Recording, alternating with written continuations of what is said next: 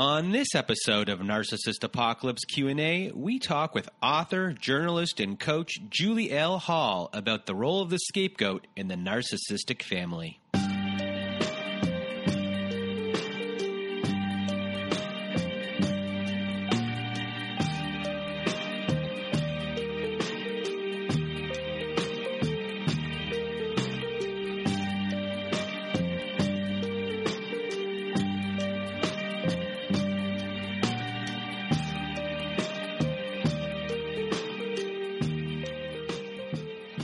Welcome to Narcissist Apocalypse Q&A, a podcast that interviews mental health professionals, lawyers, researchers, and authors about narcissistic and domestic abuse.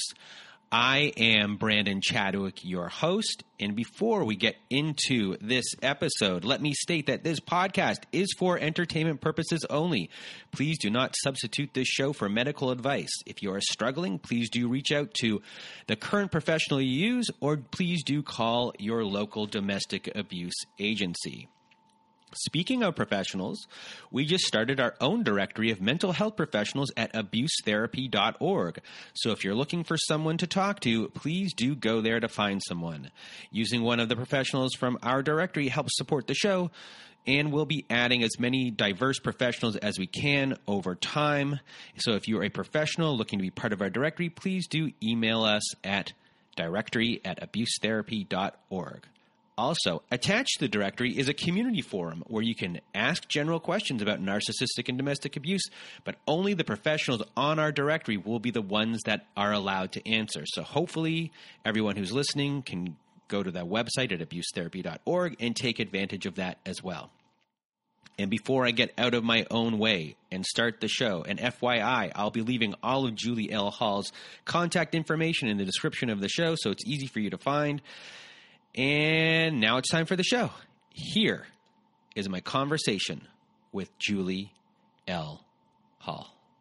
Welcome everyone to Narcissist Apocalypse Q&A and today I have a journalist, an educational writer, a coach, a survivor, and author of the book The Narcissist in Your Life Recognizing the Patterns and Learning to Break Free, Julie L. Hall. It's an examination of narcissistic personality disorder and its traumatic impact on family members and partners. It's packed with insight, compassion, and practical strategies for recovery. It's comprehensive, up to date, affirming, and it's an accessible guide that will not only help you understand narcissistic abuse trauma, but will also help you overcome trauma cycles and help you move forward with healing. So, Julie Hall, thank you for being here with me today. Hi, Brandon. Thanks so much for having me.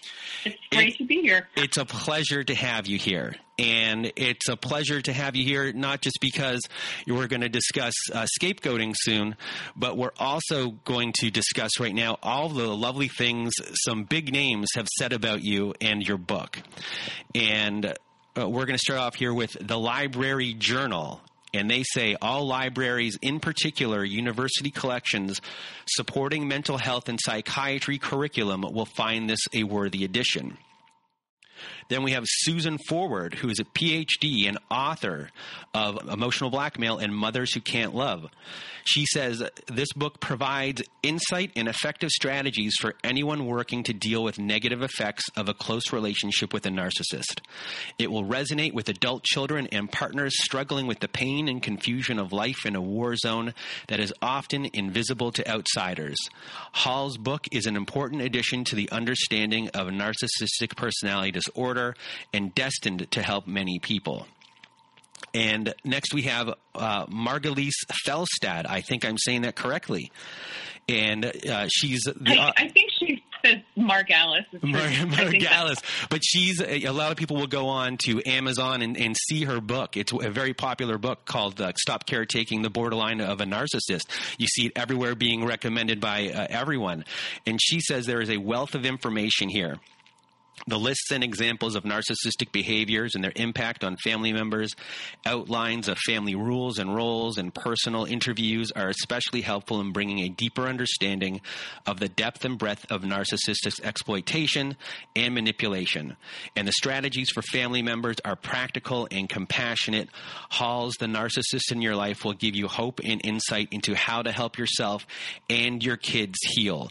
And what's important, I think, in this quote is the part about the kids. And, uh, you know, I've read your book and it's very thorough and a big thing for a lot of people out there when they're going through this process especially the ones who are co-parenting um, when it comes down to the kids and how you deal with the kids after and what they might be going through as well so uh, that an right. extreme really ties in really ties in with the scapegoat issue yeah and we have two more big ones left. Elinor Greenberg, who is one of the foremost experts in this subject, says, Brilliant, riveting, and amazingly thorough. I recommend this book to virtually everyone with an interest in narcissistic personality disorder, including psychotherapists.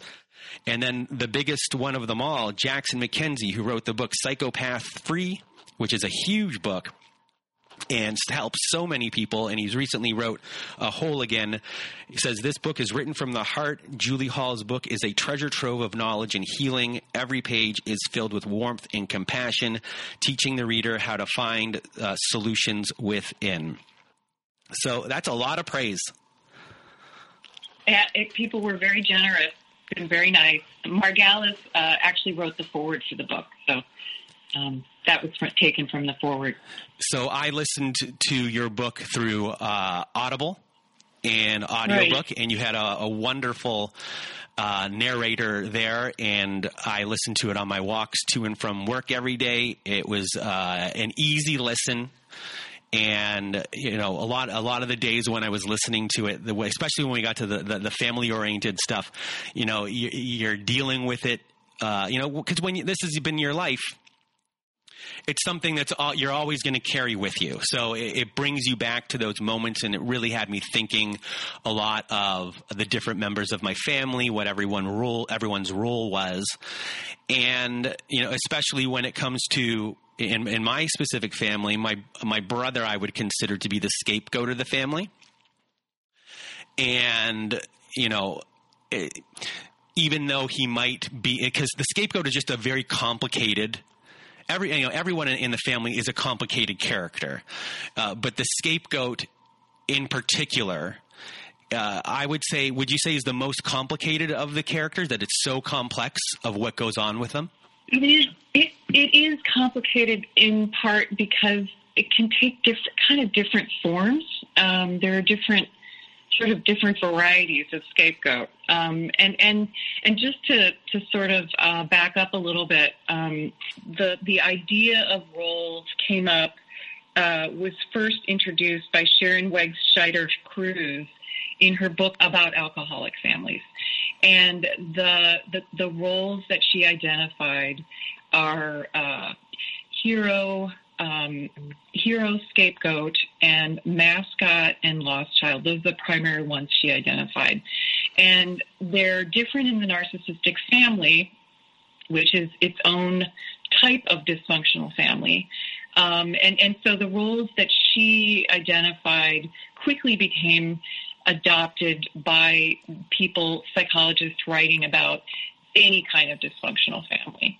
Um, you know, any addic- addictions, families dominated by any kind of addiction, mental illness, narcissism, and so on. So the narcissistic family is a little bit different. There, there, of course, is the scapegoat. There's also the golden child, and the golden child. Uh, so, so, and the and the mascot and the lost child um, in in larger families. Typically, the golden child and scapegoat emerge there's sort of the primary roles that happen. Um, so if there's a, if it's a smaller family, if there are two kids, for example, um, it's more likely that the kids will primarily play those those two roles. Um, and and in terms of the roles, it's it's not you know it's not cut and dried. The, the children can sort of shift around in different types of, you know, experiencing different roles throughout any given day or, or time period, depending on the narcissistic parent's fluctuating moods and the and the uh, situation going on at home. Um, but in general, kids tend to fall into consistent patterns in in consistent roles um, that kind of are over, sort of overarching definitions for how the kids try to manage in that in the crazy narcissistic family dynamics. And um, a lot of it, a lot of it is thrust upon them by the dominant narcissist in the family. Often there can be two narcissistic parents, or a nar- dominant narcissist and a codependent parent is typically how it how it happens. And the reason there's there is this there's this golden child variation on the hero role so that it becomes more complicated in the narcissistic family because uh, the because the roles are determined. Uh, those two roles, scapegoat, golden child, are kind of reflections of the narcissistic parent or parents, um, their own kind of inner drama. So they're projections of the um, repressed, shamed self in the narcissist, and then the idealized, grandiose, um, superior self. So um, the scapegoat carries that repressed shame of this narcissistic parent, and the golden child reflects their idealized, grandiose self. Um, and in some sense, all everyone in the narcissistic family ends up becoming, to some extent, a projection of the narcissist because they're so self absorbed. And everything is filtered through their own their own insular uh, myopic reality and that that people um, become you know just kind of it's kind of like a hall of mirrors is how I've written about it at times um, and the narcissist is seeing versions of themselves wherever they go. and and you know there are many cognitive distortions that go along with that, um, but we can talk about we can talk more about that later. As far as far as the narcissist and the scapegoat goes, I, I guess is the scapegoat all of the negative things that the narcissist doesn't like about themselves? Yeah, so it's it's it's certainly often the case that the scapegoat is experiencing projections of of those yeah those the rejected self the the parts of the self that the narcissistic parent um, you know hates or is uncomfortable with or is ashamed, you know ashamed of essentially. So the shamed buried repressed self um, that child self that gets um, repressed um, and and sort of replaced by the by the dominant um, grandiose persona. Um, so, and it, it's not just it's not just you know the scapegoat takes the heat. The, the scapegoat uh, takes the blame for when things go wrong in the family, when when somebody loses a job, or you know uh, anything bad that's happening, anybody having a bad day. It somehow gets uh, distorted into the scapegoat. Somehow carries that carries the responsibility for anything negative going on in the family. Um, and it's astonishing how how things get twist the narrative gets twisted around to hold the scapegoat responsible and accountable for for the family's anger, for their di- disappointments, um, you know, for for large and small negatives in in in life, um, and that's you know really pushed. That's driven largely by the nar- dominant narcissistic parent. Um, and and often people scramble around, siblings scramble around. They don't necessarily even understand why the scapegoat is is being blamed, but often they're um, you know, they're just trying to avoid t- being targeted themselves. So they're willing to go along with the narrative. And especially younger siblings aren't even really able to understand why the scapegoat is being targeted. They don't understand really what's what's going on. All they know is I don't want to be targeted myself. Because I, I, I, assume in some instances, in many instances, let's say the scapegoat is four years older than the uh, the next child. You know, by the time the child is, you know, aware of things or under maybe has the possibility to understanding things they might be eight years old and the scapegoat is 12 now. And it's you know uh, entirely possible you know they grew up in it. So for them it's a normality of what is kind of going on. And it's very difficult to understand uh, the actual breakdown of everything since you are the one that is that is younger. I, if you were older i could understand that it's it's possible that you do understand what's going on, but for a younger one, I assume that it's very difficult to uh, understand anyone's role. Yeah, first, absolutely. And it's just kind of, you know, it's just how my family works that I think is how younger kids experience it. You know, it's like, oh, okay, yeah, you know, that that sibling is to blame. That sibling did something wrong. I don't know what it was, but this is just the, our normal in our family. This is how things work. Um, it's extremely isolating for the for the scapegoat. Uh, it's this constant uh, unjust, you know, um, experience of having justice being violated. Um, so when it comes to the scapegoat, there is a lot of variables into what makes them uh, tick when they are older, uh, what issues they may or may not have, and they take they can go in, in, many ways, and you know you can see them become a hero, a caretaker uh, for other people because of what they had to endure when they were younger, and a lot of the time they deal uh, they're they're the ones in the family that fight back they're they're the truth tellers uh, in the situation because they're the ones that actually stand up to the narcissistic parent and they and then they get in the most trouble which puts them at odds but I also find there are uh, scapegoats you know, because they have different functionalities. That uh, when I, I, listen to them uh, in my other podcast, that they've been so kind of beaten down by everything.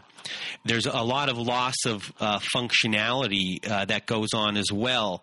So, uh, are you able to explain a little bit about um, the functionality and maybe the variables that kind of take place and uh, how they might be able to uh, recover from this in, in the future?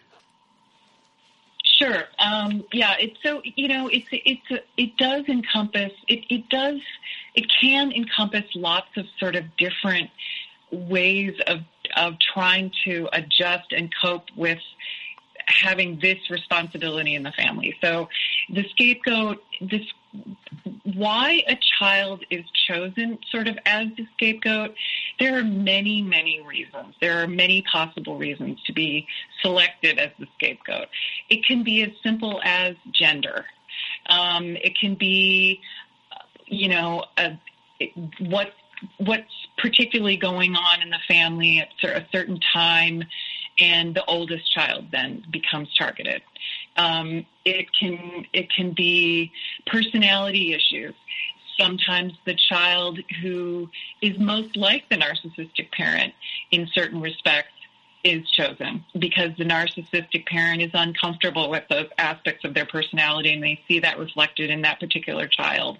So they target that child. Um, so it's it's a range of reasons, and and as you said, it's often what happens is a child is targeted as scapegoat because they are the one who is, you know, who's speaking out against the the the, the dysfunction and injustice in the family. So they're the ones who maybe are questioning the narcissistic parent the most. They're questioning the family narrative. Um, they're perhaps uh, defending other siblings or they're de- possibly defending their other parent Um, and so they become, you know, kind of in the line of fire with with the dominant narcissist.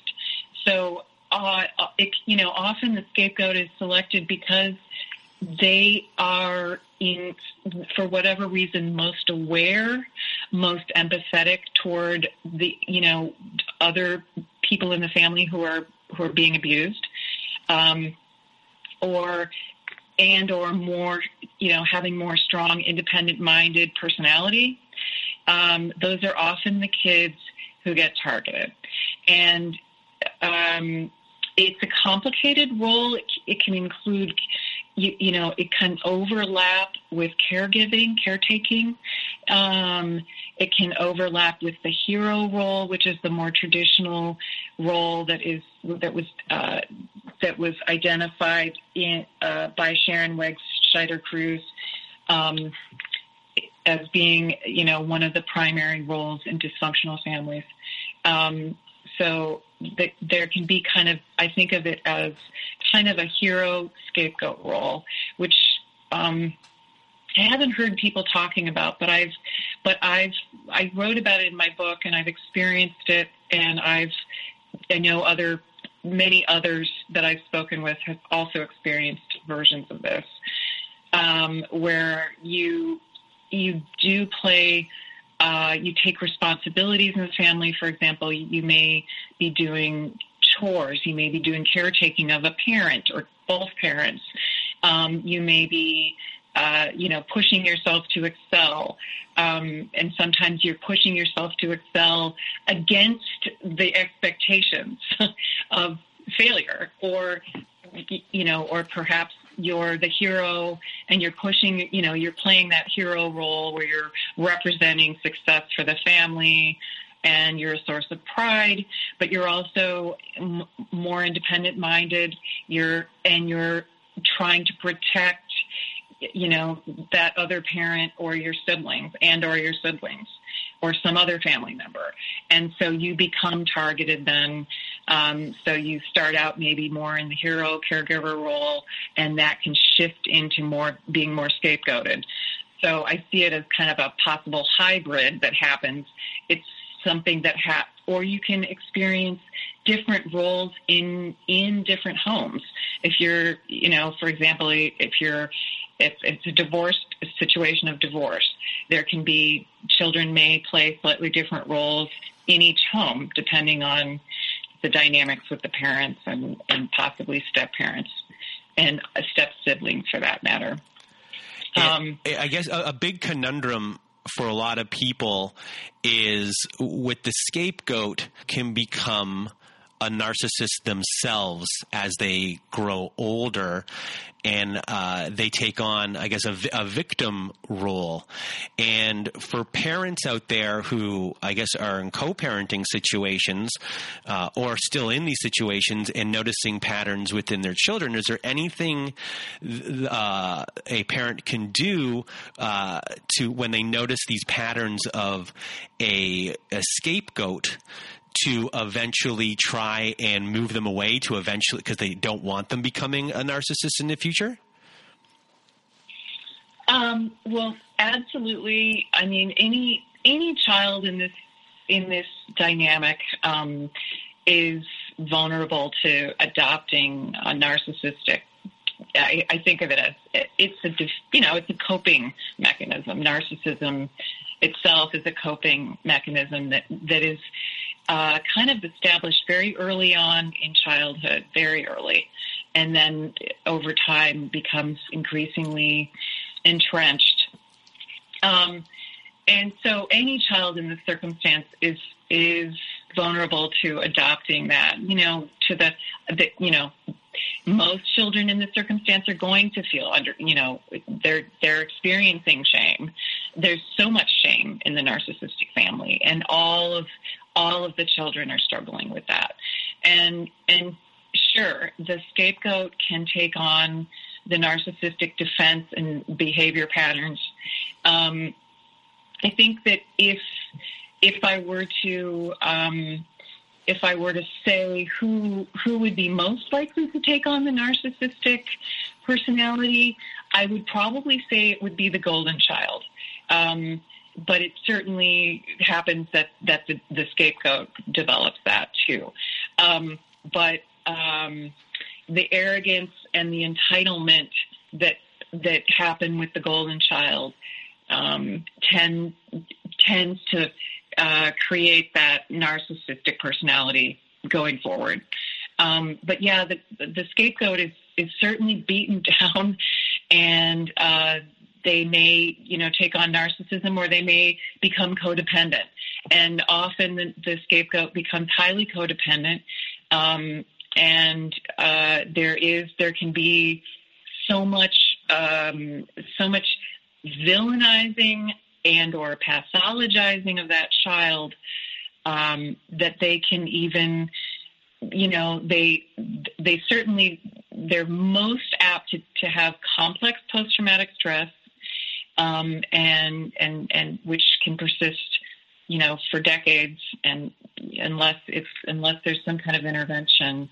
Um, and they are uh, and and the, the CPTSD can encompass so many different things and we can talk about that if you'd like. Um, uh, well, I, you, you touched on codependency, and a big thing in well, in my opinion, when you know, with, when talking to people on, on, the show, is the relationship between uh, the parents and are both parents narcissist, or you know, is one parent the codependent and and one parent the uh, narcissist, and how that relationship dynamic uh, works and uh, how it works when it comes to children, especially when it comes to uh, trust. And uh, can you? Is there a way to kind of explain um, when the one parent is is a codependent and the other is a narcissist?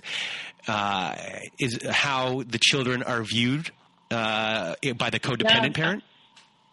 It's you know the so the codependency and the narcissism, and you know, this, this may be hard for people to hear. I don't know, but I see those things as kind of being on the same continuum. So, um, people who often people who grow up in a narcissistic family environment, they learn they learn narcissistic and or codependent behavior patterns uh, from their parents, and um, and there's there's some overlap there. Um, codependents and narcissists share some underlying traits. Um, they are they're driven by shame, um, although the codependent is usually a lot more self-aware about it. It's not repressed as it is for the narcissist. Um, but and um, codependents uh, over invest in their partner. There's over dependency. And that's also true of the narcissist, if we think about that. The narcissist would never admit it, but they're extremely dependent and codependent on others um, for their psycho emotional survival. Um, so, and, so is, before you continue, is is this why a lot of people, after they're out of a relationship with a narcissist, where they start questioning themselves, "Am I the narcissist?" Even though they're codependent, is this the reason? Is that one of the reasons they always say that? Because I'm sure I've said it myself. Is probably partly what's going on there. Yeah, I mean, it can be very confusing. It's because, yeah, I mean, there's the underlying shame. There's heavy identification in the relationship. There are poor boundaries. So that so those are some of the overlapping issues. And yeah, it can be confusing. I mean, I think it's when we're around narcissists, when we're and when we're steeped in that kind of environment, having grown up in it, for example, or being in a long-term relationship with a narcissist, it's I think it's uh, kind of inevitable to wonder, to question ourselves. Um, but uh, you know, although it's been written otherwise, uh, I think that just asking yourself, "Am I the narcissist?" is pretty much evidence that you're not the narcissist. I mean, um, you know, it's it, self the self reflection um, that that codependents are more likely to do that is just not happening with the narcissistic personality. They don't self reflect. They do anything to self reflect. um, that is a defining feature of the per, of the the the personality type. It's it's just the personality profile. It is uh, that is one of the number one things a narcissist avoids is self reflection. Um, so there's such little self awareness. It's it's it's a danger. It's a danger to the to the the whole persona. You know when I talk to people and their parents, one, they always felt one of their parents was codependent and one of their parents was a narcissist.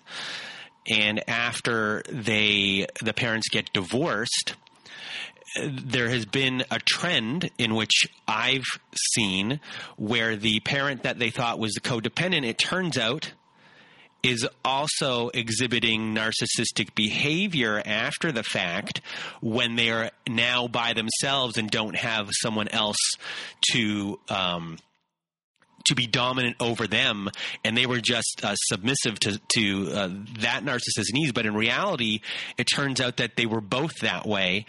Um, it just took sometimes for people like 20 years because that's how long their marriage was for these children to, to finally see uh, these things. Is that something that is common? Or yeah, is- you know, I mean, it's, it's, I, you know, that's, I'm, that's a good question, interesting issue. And I think part of, so part of that is maybe a, a situation where you have a, a more overt domineering nar- narcissist um, in the family, and then and then the the partner is perhaps more covert, but also a narcissist.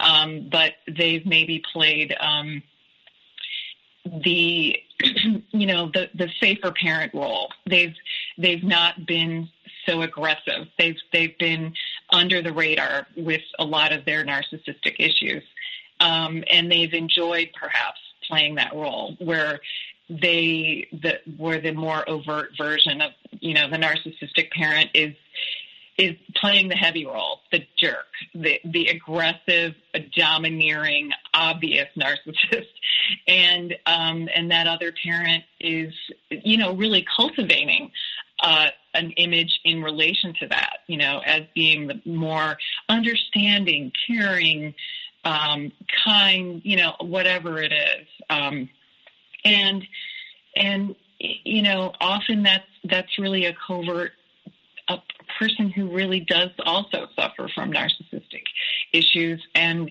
is just more covert about it. Um, and and it's but there's also the sort of bigger picture which is for kids which is it's it's terrifying. It's an untenable reality to have two narcissistic parents to to to see yourself in that dynamic. The the really obvious dominant narcissist uh, is acting out ex- in extraordinary ways that can be, you know, are usually there's a lot of rage involved. There can be physical and sexual abuse.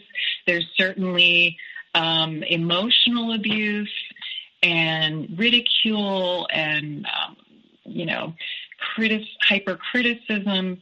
Um, so it, we tend, as children, we tend to try to preserve the other parent who's less aggressive and less scary as the safe parent because we desperately, of course, need a safe parent. And um, so we often, can, and, and this is our normal too. So we're growing up in this environment. We don't know what a loving, accepting, um, consistent parent is, what that looks like. So the parent who's less obviously narcissistic is generally considered the non narcissist, whether they are or not. Does that make sense? Yes. And just to kind of bring everything around, because you know we were talking about uh, the codependent uh, parent who possibly could be a covert narcissist. When in relation to being a scapegoat, if a scapegoat becomes a narcissist or eventually, you know, evolves in, into that, is it most likely that they would become a covert narcissist because of uh, the victim playing? Yeah, I, I, I would agree with you about that. Um, because the scapegoated child, who, who, if they're developing a narcissistic coping style themselves, um, they haven't been given permission to to to um, to draw attention to themselves, to have that larger than life personality. Um, it's not safe for them to to do that in the family environment as the scapegoat, so that the the narcissistic personality is going to be more more covert. They're gonna they're going to be um, more, you know, that's going to be less obvious because it's simply not something. It's not a defense they can kind of mount in the family. They're not given that that space to do that the way the golden child is, for example. Uh, I have some questions here from uh, people that uh, from our audience that sent in some stuff. So, uh, do you want to answer some questions? Yeah, that'd be great. All right. So, the first one on my list, it says, I was the golden child of my family, and four years ago, my scapegoat brother went no contact with all of us. Since then, I become the target of my father, and now I understand what my brother had to deal with. I want to talk to him and repair our relationship, but we, he won't have anything to do with me. Any suggestions about what I should do? It's so t- it's so tough, and you know these um, fractured families. It, I mean, this to me is one of the tragedies of the narcissistic family: is that siblings are pitted against each other in this, and, and it's just it. Those relationships are eroded. Some kids come out of it with. Some siblings come out of it okay. They they're able to somehow rally together and and have closeness and loyalty despite the the toxic influence from the parents. So it's it's a it's a really tough thing when the scapegoat breaks away.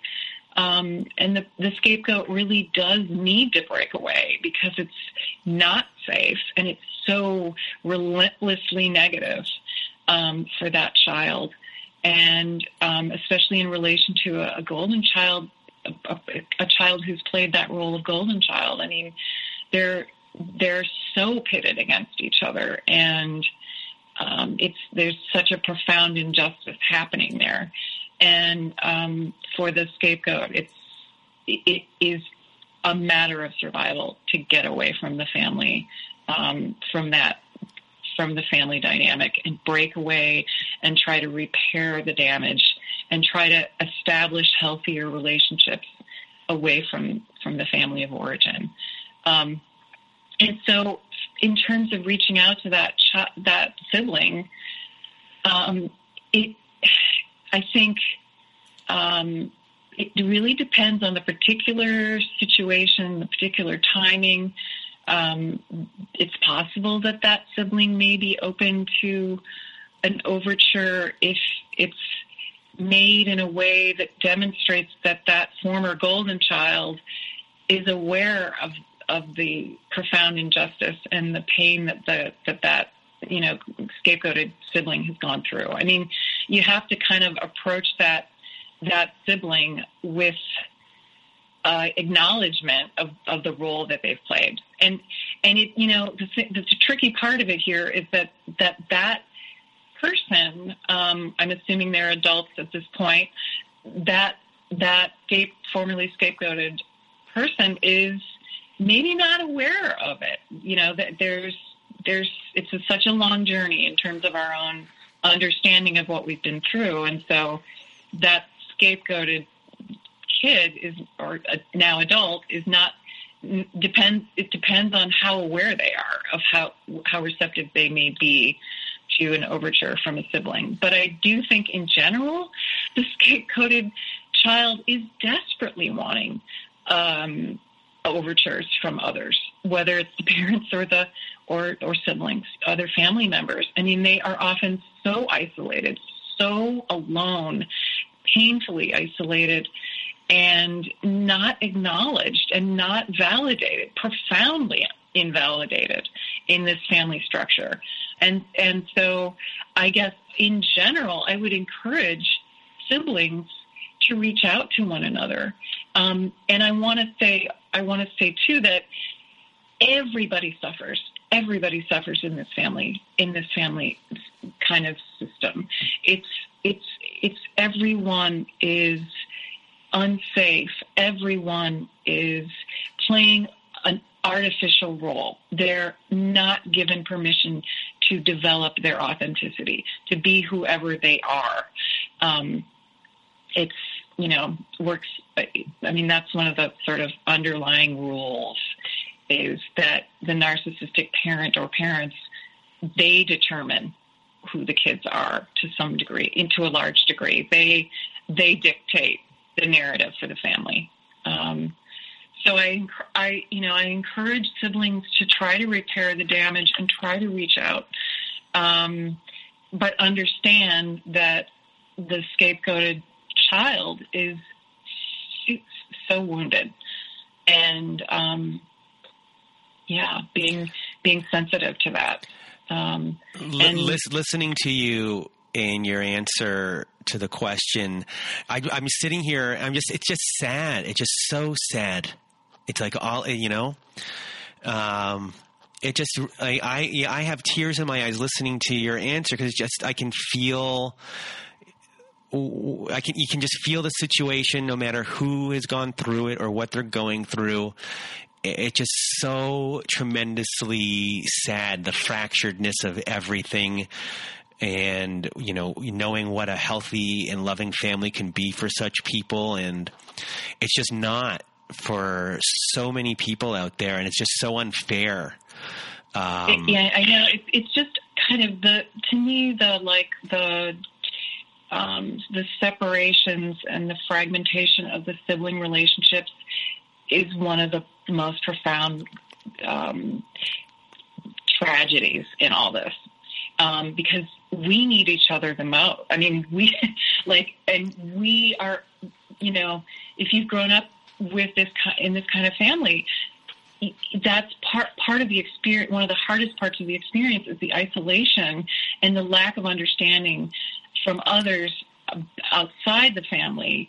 If you haven't lived with narcissism firsthand it's virtually impossible to conceive of. It's insane. It's horrifying and um and it, it, so that's another isolating component of it. And when then you're also isolated from your own family members in this scenario, it's it's even more painful and and destabilizing.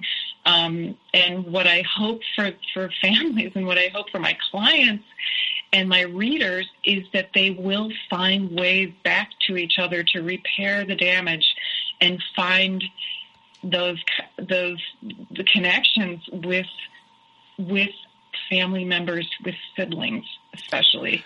Um, but it, it's so difficult because we all come out of this with our own damage and our own confusion and our own trauma, and there are so many confusing messages and lies in the family about who everyone is, the role they've played and there are, you know, the, the narcissistic parents really often fuel the flames of, of conflict and um, lack of empathy among the siblings. Um, and uh, the, the beliefs that kids end up having about each other are often so off base, uh, so false. Um, yeah, so I grew up in a dysfunctional home. And I won't say it was a narcissistic household, it was a, dysfunctional home. And the one thing I say to myself to today is I feel robbed of uh, close sibling relationships in and not that I don't have a certain relationship with my some of my siblings now, but when I was younger, you know, it was, I was, you were, uh, I said this before on another podcast. I was a stranger to them and you didn't have this closeness. You had more of a fear or just a distrust of everyone that you didn't want to open up and you didn't want to share and it, it, just create it didn't it was not a family environment in that sense and i will you know it's something i will never be able to experience uh, being robbed of that, especially in your youth, uh, when you want to look up to your older siblings and you know be want to feel taken care of and and things along those lines, and you just don't have that, and and there just wasn't. Uh, any infrastructure in place for that at all. And it's the one thing, if anything, that I, I'm truly sad about is is that that you had these kids that could have been this great loving pack and but instead they were just really strangers living in the same home yeah and and that is kind of that is also you know that it really is one of the fundamental kind of defining features of of a dysfunctional family um, where um, the parents' needs are paramount. You know, the parents' needs override the the needs of the children, and um, and part of that, you know, the divide and conquer that happens in the narcissistic family, um, or other types of dysfunctional families. You know, addictive families, for example, or even like, um, like religious extremism, where that dominates the family. Um, it's um, there's there's a there's a insistence on secrecy. There's denial. Uh, you know, um, the more dysfunction there is, the more corresponding denial of the dysfunctional the dysfunction there is, and um, so kids generally are not uh, able to, you know, uh, talk to one another about what's happening. It's not safe. Um, there's not, you know, there's no acknowledgement of what's really happening, and and and sadly, it's everyone's normal. Um, but yeah, I, I I agree. It's one of the one of the true tragedies is the sibling, the breakdown of the sibling connections. And if there's any way to rebuild, um, I you know it's one of the it's one of the ways to recover. um, but that just that requires being in a it's it's a it's a it's a tricky situation though in adulthood when we try to reach out if we try to reach out to those siblings because we're all coming from different perspectives and we've all been through our own version of hell and we're all at different stages of recovery or non-recovery um, you know and and self-awareness and and lack thereof so um, you know, I think that probably in many cases, I think speaking from a scapegoat point of view, uh, I was kind of a weird hybrid of a scapegoat hero in my family situation. And it was a complicated one because uh, there was divorce and there were different homes involved and stuff, siblings and stuff. But um, that I would say that the scapegoat often feels very much wanting siblings to reach out, very much wanting that, needing that. Um, but it becomes, and and sometimes the golden child, it, and that is often, as the questioner put it, often that is the scenario is where a, a former golden child who then is scapegoated then becomes aware. And that's how the awareness can happen for the golden child. And that's where the golden child may reach back then and, and recast, you know, really take a hard look at, at what really happened in the family. And it can shift how you see things and it can certainly shift how you see your scapegoated sibling. Um, so I think reaching out with awareness and a lot of sensitivity and acknowledgement of the pain um, is kind of the best approach. Well, Julie L. Hall, thank you for being part of our show. And people can find your book uh, on Amazon and I guess all retailers, which is The Narcissist in Your Life Recognizing the Patterns and Learning to Break Free. And they can also find you at uh, narcissistfamilyfiles.com, which is your website. And you can contact you at uh, contact at juliehall.com. Uh, that is your email. Yeah, it's juliehall.com. Sorry, get in, sorry, gotta get that L in sorry, there because contact. I have this generic name. there are Con- many Julie Hall. Contact at Julie L Hall, and you will also be on our directory at abusetherapy.org if people want to find you through there as well. And uh, before we leave, you have uh, any parting words? I just want to say thanks so much, Brandon. It was fun talking with you, and um, people can find my writing on my website, narcissistfamilyfiles.com. I have tons of articles that I've written over the last few years. Um, I'm on HuffPost. I'm on Psychology Today. You can find me there. I have a blog, ongoing blog there. And uh, you can find my book in, in independent bookstores near you, as well as the big names. Um, so, yeah, the book came out last month. Um, and uh, yeah, you can find lots of my writings, um, articles, and book. They're out there. So I hope they help. Um, and and do reach out I, I encourage listeners to reach out with if you're interested in coaching or, or consulting help from me as well. So. Well, I just want to thank you once again for uh, helping people out today. This was a very valuable uh, episode for people to learn from, and hopefully it's comforting for a lot of people who are, are the scapegoats to understand more about yourself. So, on behalf of myself and Julie L. Hall, uh, thank you very much for listening today, and I hope you have a good night.